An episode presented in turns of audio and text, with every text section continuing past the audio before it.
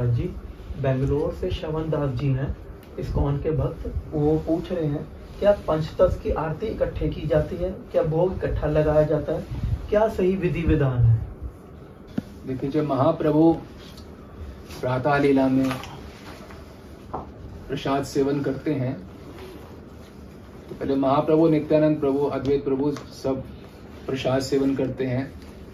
और प्रसाद सेवन के बाद में भागवतम पे प्रवचन करते हैं, गदाधर पंडित जी। तो प्रवचन करने से पूर्व वह पहले महाप्रभु का महाप्रसाद पाते हैं, गौर प्रसाद को पाते हैं, उसके बाद वो पाठ प्रवचन करते हैं। यही विधान के अनुसार ही नित्य लीला में जिस प्रकार से भोग होता है, उसी विधान के अनुसार ही पहले तीन प्रभु को भोग लगाया जाता है, पंच तत्व को इकट्ठा भोग नहीं लगाया जाता।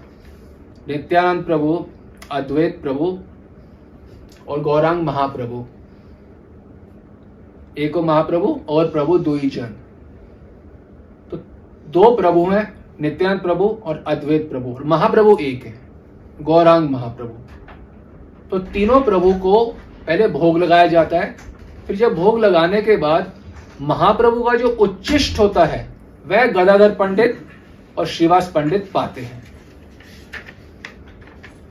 जो भगवान के नित्य धाम में होता है, उसी प्रकार से भोग अर्पण किया जाता है साधकों द्वारा भी।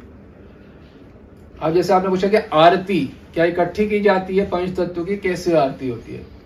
लेकिन पहली बात तो समझिए, आरती जो होती है, पंच तत्व की होती ही नहीं है। आरती तीन प्रभु की होती है। महाप्रभु की आरती की जाती है, उतारी जाती है, नित्यानंद प्रभु की आरती की जाती है, और अद्वैत प्रभु की आरती की जाती है। तीन प्रभु की आरती करने के बाद आरती का जो धूप दीप है वो गदाधर पंडित को दिखाया जाता है। वह आरती लेते हैं जैसे आप भक्त लोग आरती लेते हैं वैसे गदाधर पंडित भी आरती लेते हैं। उनकी आरती नहीं की जाती। और जैसे आप पाएँगे महाप्रभु राधा भाव में विभा, विभावित रहते हैं नित्य लीला में भी।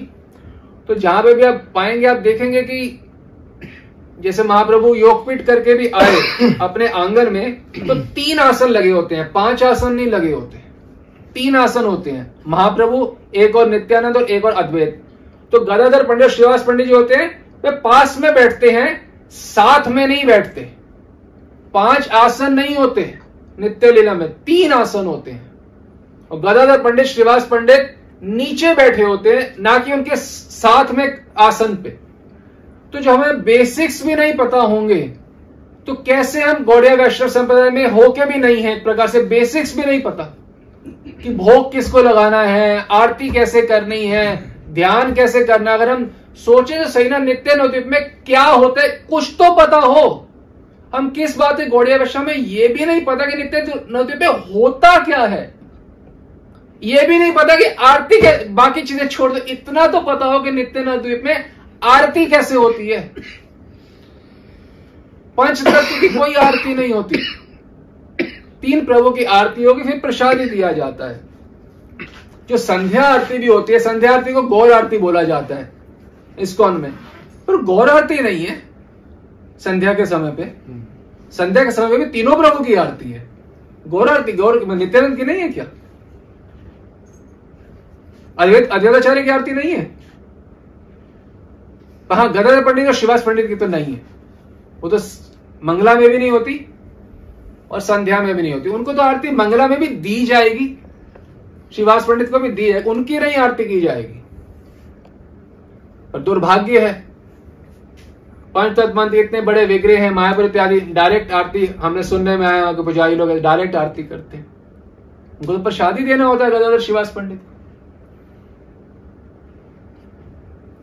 गौड़िया वैष्णव संप्रदाय में जुड़े तो कम से कम एबीसीडी तो पता हो क्या होता है नित्य नवद्वीप में।